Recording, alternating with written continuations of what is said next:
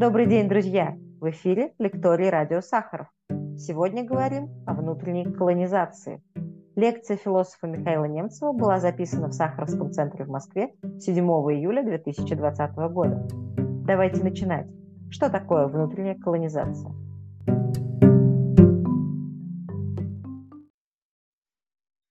Здравствуйте!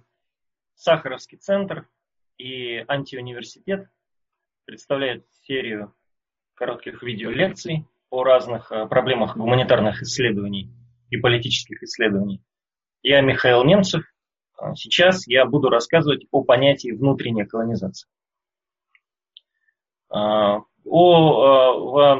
конце прошлого года в рамках антиуниверситета прошла серия учебных занятий о внутренней колонизации. На мой взгляд, это понятие продуктивно для понимания того, что происходит в мире, и того, что происходит в России, и для понимания истории России как государства и истории российского общества. Поэтому, я думаю, есть смысл посвятить некоторое время его обсуждению. Я сейчас начну с истории этого понятия, точнее, с истории понятия колонизации, затем перейду к тому, чем внутренняя колонизация отличается от классической колонизации, и затем попытаюсь очень коротко приложить это понятие к истории России. Итак, за последние 500 лет развитие человечества определялось колониальной активностью европейских государств. Это общеизвестный факт. В учебниках, в учебных курсах истории в школах и в университетах история колониальных империй рассматривается специально. Есть понятие эпоха великих географических открытий. Вот в эпоху великих географических открытий парусные корабли и сухопутные экспедиции поставили почти все человечество, население почти всех островов, стран, планеты под контроль нескольких европейских правительств. И мы знаем, что 18 и 19 век это были века расцвета колониального господства, эпоха империй. В 20 веке произошла деколонизация, то есть колониальные империи распались, и сейчас мы все живем в мире, который фактически возник в процессе этого распада вот за последние полвека. Россия – это тоже колониальная империя, хотя обычно те, кто изучает историю России, смотрят на нее как угодно, но только не как на колониальное государство. Это интересно. Россия есть до сих пор крупнейшее государство мира, и по некоторым подсчетам Российская империя имела в таком абстрактном математическом исчислении, имела под своим контролем наибольшую площадь поверхности планеты, которую когда-либо контролировала какая-либо империя в истории человечества. Но при этом мы, говоря о Российской империи, редко обсуждаем Российскую империю как колониальную империю. Я к этому вернусь. Но я хочу сразу же как-то акцентировать внимание на том, что история колонизации – это не только история европейских стран или стран Среднего Востока, это история России тоже, не в меньшей мере. В России, в конце концов, у Российской империи совершенно официально была колония, это Аляска, которая управлялась специальной колониальной компанией в частных интересах. И когда это предприятие было признано убыточным, оно было продано. В 20 веке вместе с развитием процесса колонизации, с нарастанием процесса деколонизации, нарастала и критика колониальных отношений. Люди, которые уезжали из европейских государств в колонии, возвращались с рассказами не только о чудесных богатствах этих отдаленных стран, но и с рассказами об ужасах колониальных администраций, о том, что там творят страшные вещи с туземцами, и что, вообще говоря, колониализм – это оскорбителен для человеческой чести, для человеческого достоинства. В начале, как мы все знаем, в начале XIX века Британская империя запретила работорговлю, и крупнейший флот того времени прекратил торговлю рабами в Атлантическом океане. Да? Ну, а крупнейшее рабовладельческое государство XIX века в 60-е годы XIX века путем кровавой гражданской войны рабство у себя на территории прекратило. Я имею в виду, конечно, Соединенные Штаты Америки. Рабовладение было, и такое развитие рабовладения было одной из чудовищнейших сторон колониализма, но далеко не единственной чудовищной стороной. Вот буквально вчера появилась новость о том, что в Бельгии демонтировали статую короля Леопольда II. Леопольд II, конечно, один из выдающихся правителей Бельгии за всю недолгую историю, но этот человек руководил колониальными захватами в Западной Африке, известный как Бельгийское Конго. И вот в университетах Европы и Америки все, кто изучает историю английской литературы и вообще историю литературы, читают такое известное описание того, что в этом бельгийском Конго происходило. Это повесть Джозефа Конрада «Сердце тьмы». Вот, все, кто знакомится с историей колониализма, так или иначе, читают или, по крайней мере, им советуют прочитать этот текст, классическое описание того, что из себя представляла европейская колония в Западной Африке на рубеже 19-20 века. Действия европейцев по отношению к населению этих территорий сейчас оценивается как геноцид. И, соответственно, Леопольд II несет персональную ответственность за смерть множества африканцев.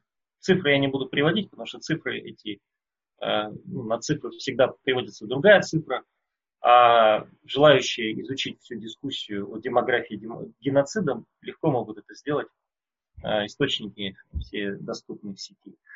Так вот, человек был лично ответственен за смерть, ну, скажем так, как минимум нескольких сотен тысяч людей. И вот сейчас ему снесли статую, которая его прославляла, снесли, демонтировали и сбросили с пьедестала, и по этому поводу были какие-то городские мероприятия. Это наследие колониальной эпохи как раз.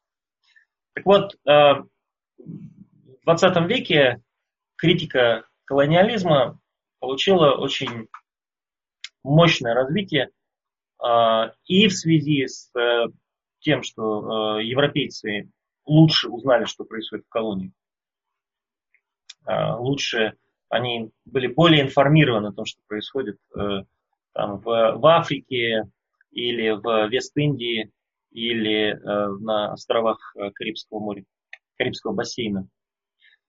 И развивалась теория, критика колониализма развивалась и в связи с левыми движениями. Понятно, что для левых, для коммунистов, для социалистов колониализм был абсолютно неприемлем, и они поддерживали антиколониальные движения и восстания в колонии. И в это же время развиваются теоретические способы описания колониализма как системы общественных отношений. Не только как системы экономических отношений и способов управления, но и как фактора, который определяет жизнь людей не только в колониях, но и в метрополии. Очень важным в этом отношении было, например, развить появление классической работы Ханны Аленкистоки «Авторитаризма», которая исследовала происхождение тоталитарных режимов Европы XX века, возводя их в том числе к истории практики колониального управления XIX века, когда чиновники, прошедшие хорошую выучку в колониях, возвращались в метрополию и применяли методы, которым они научились там. Это так называемый колониальный бумеранг. Но действительно, если в колониях можно игнорировать закон, кто сильный, тот и прав, а сила на стороне штыков регулярного гарнизона из регулярной армии, чего бы и не попытаться делать то же самое, вернувшись к себе на родину. И вот она описывала экспорт, вернее, так сказать, реимпорт, да, реэкспорт, перенос практик колониального управления в Европу.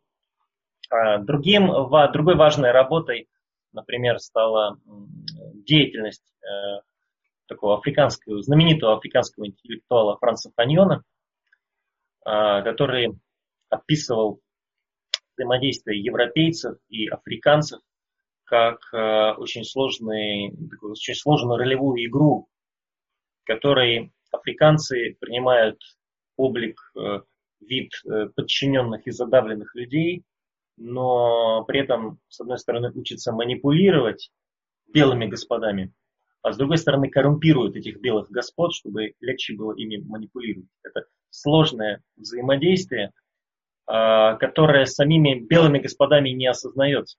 Но затем, опять же, вернувшись в Европу, они привозят с собой эти практики, способы отношения к людям и так далее. Ну и одной из важнейших идеологических инноваций такого рода был расизм. Потому что расизм, как практика обоснования господства над людьми, возник в колониях, а затем был привезен в Европу. В Соединенных Штатах история расизма связана тоже с колонизацией, но там Соединенные Штаты как бы классическое российское государство, да, и там история расизма, с одной стороны, изучена очень хорошо, а с другой стороны, имеет свои важные особенности. Ну так вот, с изучением истории колониализма, соответственно, возникла и критика колониализма, критика колониальных отношений. И кровавые антиколониальные войны второй половины XX века сопровождались,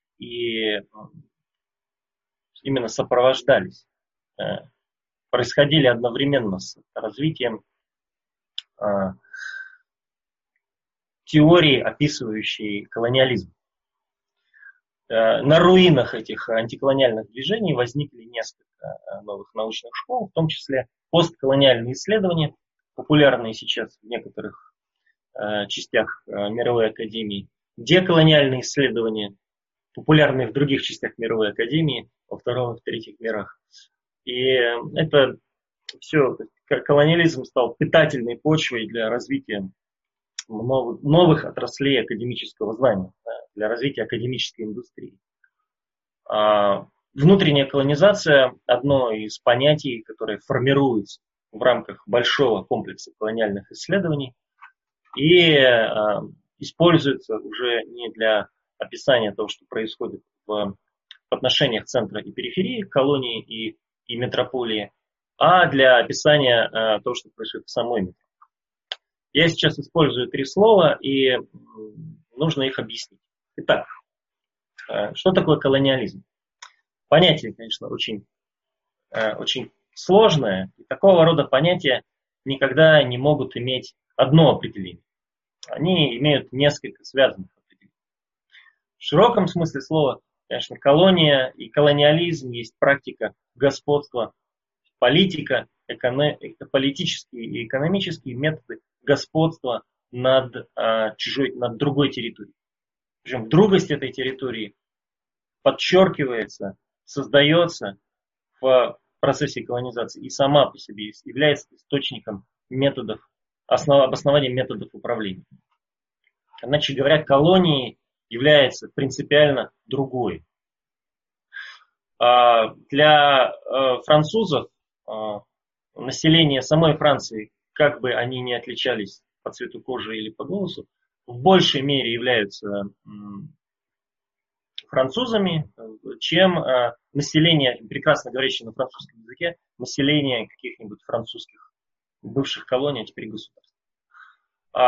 Ну и так далее. Колониализм выстраивается вокруг этой дистанции. Вот сейчас на схеме я попытался это изобразить. Итак, у нас есть метрополия, центр, который имеет экономическое господство, культурную гегемонию и политическое доминирование. И есть некая периферия, все они входят в одну и ту же политическую целостность, которая называется империей. Эта периферия подчинена метрополии в разных отношениях, в экономическом, политическом и в культурном. Дистанция между ними чаще всего имеет пространственное, прямое, очевидное пространственное выражение. Это океан. Для того, чтобы попасть из колонии в метрополию, нужно было плыть по морю. И наоборот, для того, чтобы чиновник или миссионер из метрополии смог попасть в колонию, он должен был пересечь океан. Или если не океан, то пересечь все равно какое-то пространство. Вот вокруг этой дистанции, колониальной дистанции, выстраиваются многообразные политические, экономические, социально-политические, демографические практики. И они подробно описаны за последние века и за последние, простите, 50 лет, ну, условно говоря, 50 лет, учитывая события деколонизации 60-е годы, когда государства Африки переставали быть колониями, и число членов Организации Объединенных Наций увеличилось каждый год. Причем, это, если я говорю о деколонизации, это не означает, что процесс деколонизации обязательно принес богатство и процветание тем бывшим колониям, в которых он произошел. Очень часто уровень жизни и качество жизни жителей этих колоний резко ухудшалось. И африканские государства или государства стран островов Тихого океана до сих пор находятся в плохом положении. Но это другая тема. Как экономические последствия деколонизации, политические последствия деколонизации. Это еще отдельный разговор. Я сейчас говорю о том, каким образом люди, живущие в колониальном обществе, мыслили колонизацию как таковую. Так вот, принципиальным является как раз колониальная дистанция. Житель метрополии, то есть государства, осуществившего колонизацию, обладает, как правило, большими правами и большими возможностями, чем житель колонии. Житель колонии должен стать таким, как житель метрополии, путем образования, путем получения богатства, путем путешествий, для того, чтобы приблизиться, получить те же самые жизненные возможности. Отношения в экономическом отношении колонии подвергаются эксплуатации. В политическом отношении в колониях развивается колониальная система управления, которая часто является довольно исторически описана, была довольно сложным комплексом практик самоуправления, ограниченного самоуправления, личной лояльности и так далее. Это совершенно отдельная интересная тема колониальной политологии. И в этом процессе становления этих практик управления в колониях формируется знание колонии. Нужно знать, кем управляешь, для того, чтобы управлять. Но это же знание является частью большого знания об империи. Как писал отец Редьярда Киплинга в своей истории Индии, тот, кто знает, а Индия была тогда колонией Великобритании, да, тот, кто знает только Британию, тот не знает Британию. Для того, чтобы узнать, как устроена империя, нужно было аккумулировать знания об ее удаленных частях, сравнивать ее между собой, сравнивать знания, исследовать и так далее. Ряд социальных наук, таких как социальная антропология или сравнительная антропология, то, что сейчас называют расоведением, точнее, тогда называли расоведением, ну а сейчас это название уже слишком сильно себя скомпрометировало. Вот эти науки возникали именно как науки имперские. Теперь, какое отношение это все имеет к внутренней колонизации? Классическая колониальная империя возникает благодаря развитию транспортных и военных технологий. Это очевидно. Европейцы отправляются в отдаленные страны, потому что, во-первых, у них есть возможность туда добраться, во-вторых, у них есть возможность применять там военную силу, доставить ее туда и там ее применить.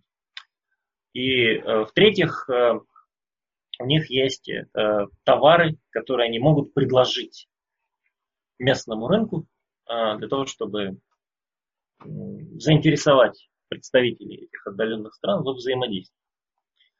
Колониализм неэффективен, если он распространяется только силой оружия. Население отдаленных территорий, островов должно быть заинтересовано во взаимодействии с пришельцами. Хотя бы часть этого населения должна быть заинтересована. Проще всего заинтересовать торговлю. Поэтому сначала идет купец, а уже за ним идет администратор, военный и миссионер. Иногда военный идет первым. Но если за военным не следует торговец, то, скорее всего, этот гарнизон в отдаленных странах просуществует недолго и будет отозван. В некоторых, итак, колонизация есть результат развития технологий. Если вспомнить эпоху великих географических открытий, на протяжении 15-го, 16-го, 17-го веков происходит буквально взрыв трансокеанских плаваний. Взрывообразно из Европы во все стороны света распространяются партии военных, торговцев, миссионеров и администраторов. Ну а вслед за ними, конечно, идут свободные колонисты, крестьяне и так далее. И тут возникает старый вопрос исторической макросоциологии. Почему европейцы открыли Китай и подчинили себе Китай, а не китайцы открыли и подчинили себе Европу? Очень интересный вопрос, о нем стоит подумать. Но что происходит, если технологии развиваются, и рядом с государством, в которых они развиваются, существуют большие территории, сухопутные территории, которые могут быть подчинены освоению. Происходит то же самое взрывообразное движение вооруженных партий, торговых экспедиций и администраторов, но не через океан, а через континентальные пространства, через континент. И Россия является в этом смысле очень хорошим примером. Но мы помним, что в 1581 году, 81 по Скрынникову, Ермак переходит со своим боевым отрядом через Урал, да, начинается завоевание Сибири. Это не было первой экспедицией славян в Сибирь. Да. До этого новгородцы плавали в Сибирь. Северным Ледовитым океаном, но на этот раз развитие технологий позволило и даже потребовало экстренного освоения огромной территории. Через 40-50 лет боевые отряды, состоящие наполовину из крестьян, ну я огрубляю, да, наполовину из крестьян северных губерний Московского царства, а наполовину из представителей, примкнувших к ним местных сибирских народов, выходят к Тихому океану. И мы видим вот те карты из учебников, и эти события нарисованы на картах учебников истории. Таким образом, как вы видите сейчас, Сибирь покрыта ровным цветом. Да, территории, присоединенные к российскому государству. к московскому государству, потому что, может быть, это так корректнее говорить по России 17 века. На самом деле, конечно, ситуация на местах выглядела совершенно не так, как она может рисоваться современному человеку, у которого перед глазами есть карта, даже Google Maps, который может, вертя эту карту перед собой, получать информацию о любой точке планеты в любой момент и в любом виде, в котором ему удобнее получить. Боевые отряды так называемых землепароходцев шли по рекам и по морю. Да. Они искали местных, чтобы заставить этих местных производить для них дорогой высоколиквидный товар, те самые меха, ясак. Фактически они включали их в мировой рынок как производитель. Меха эти потом шли в европейскую часть страны, становились собственностью царя, и так далее. Они двигались по рекам, очень часто не имея, по-видимому, никаких вообще географических ориентиров. Шли на удачу. Многие гибли. Те, кому везло, выходили по рекам к еще большим рекам, затем к большой воде, находили там местные народы, местных, которых не объясачили другие боевые отряды, то есть не подчинили себе другие боевые отряды, и, соответственно, вступали с ними во взаимодействие, иногда в огневое, иногда во взаимовыгодное, предлагали им какие-то товары, покупали у них женщин или воровали у них женщин, по-разному бывало. И постепенно включали их в зону действия царской администрации, открывали с ними торговлю, создавали там опорные пункты и так далее. Весь этот процесс сопровождался накоплением знаний. Конечно. И эти знания, по-видимому, существовали поначалу в устной форме, в рассказах служилых людей в отдаленных острогах о том, что находится за тем или за этим хребтом. Но постепенно они были кодифицированы и превращены в форму текстов, с которыми работают историки. Вот, например, пример такой кодификации – это фрагмент карты Сибири, который входит в книгу Большого чертежа, созданную тобольским инженером, чертежником, служилым человеком, экспертом, как сейчас мы сказали, Семеном Ульяновичем Ремизовым. Это, кстати, один из персонажей известного популярного романа Иванова, как он там называется, «Тобол». Вот про Ремизова можно там почитать. Уникальный в своем роде человек, и он, обобщив огромный объем знаний, создал карту, на которой обозначены какие-то люди, живущие в каких-то отдаленных местах территории. На карту нанесены реки и хребты, но на ней нет, видите, и написаны названия народов. На ней очень мало ориентиров. Но человек, который интересуется, который по служебной необходимости, либо по еще каким-то причинам должен был уяснить, что там происходит, мог воспользоваться этой картой. В XIX веке, перепрыгнем через столетие, в XIX веке таких карт было уже много, информация была уже накоплена сравнительно большая. И в 1822 году гений российской бюрократии Михаил Михайлович Сперанский вместе с декабристом Константином Батеньковым подготовил важный документ «Устав об управлении инородцами». В этом документе понятие «инородец» становится юридическим термином, и оно описывает все неславянское население Российской империи как относящееся к одному из трех разделов инородцев. Там есть оседлые инородцы, кочевые инородцы, бродячие инородцы. У них есть разные способы управления. Они постепенно могут сказать, перемещаясь внутри этой системы и на классификации превращаться в обычных российских деревенских или сельских обывателей и терять статус инородцев. До того, пока они не цивилизованы достаточно, они там сами собой управляют и так далее. Это интересный документ. Мне кажется, роль его в истории России как-то недооценена. И я его привожу как пример административных практик, которые были созданы для упорядочения знания о населении внутри территории страны. Вот внутренняя колонизация – это процесс освоения, прежде всего, накопления знаний, прежде всего о населении, которое находится внутри политических границ государства. Не во всех странах происходит внутренняя колонизация.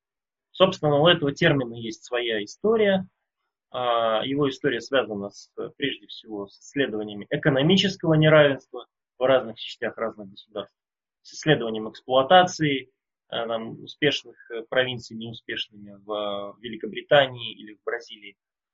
Но, на мой взгляд, применительно к России есть смысл говорить о внутренней колонизации, прежде всего, как о формировании знания о населении и о различии практик управления этим населением.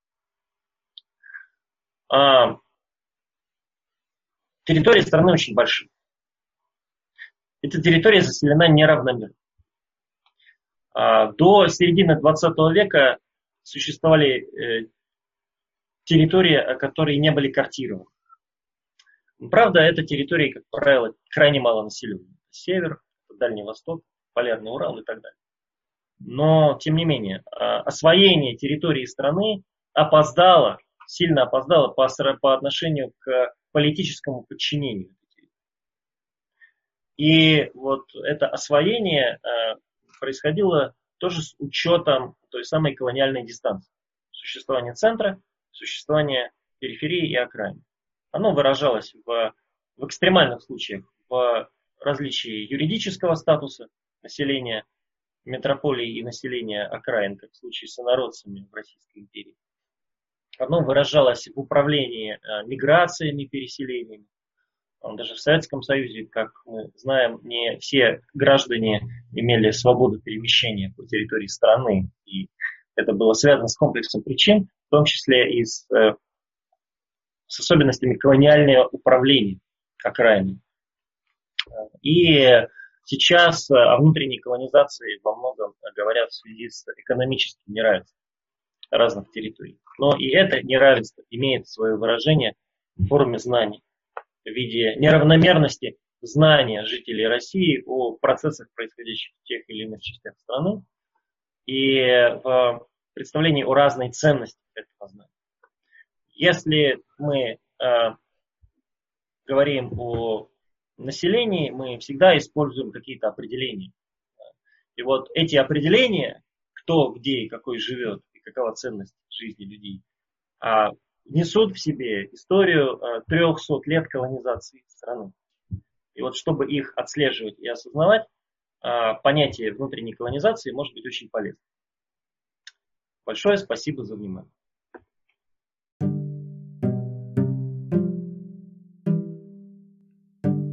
С вами был лекторий Радио Сахаров.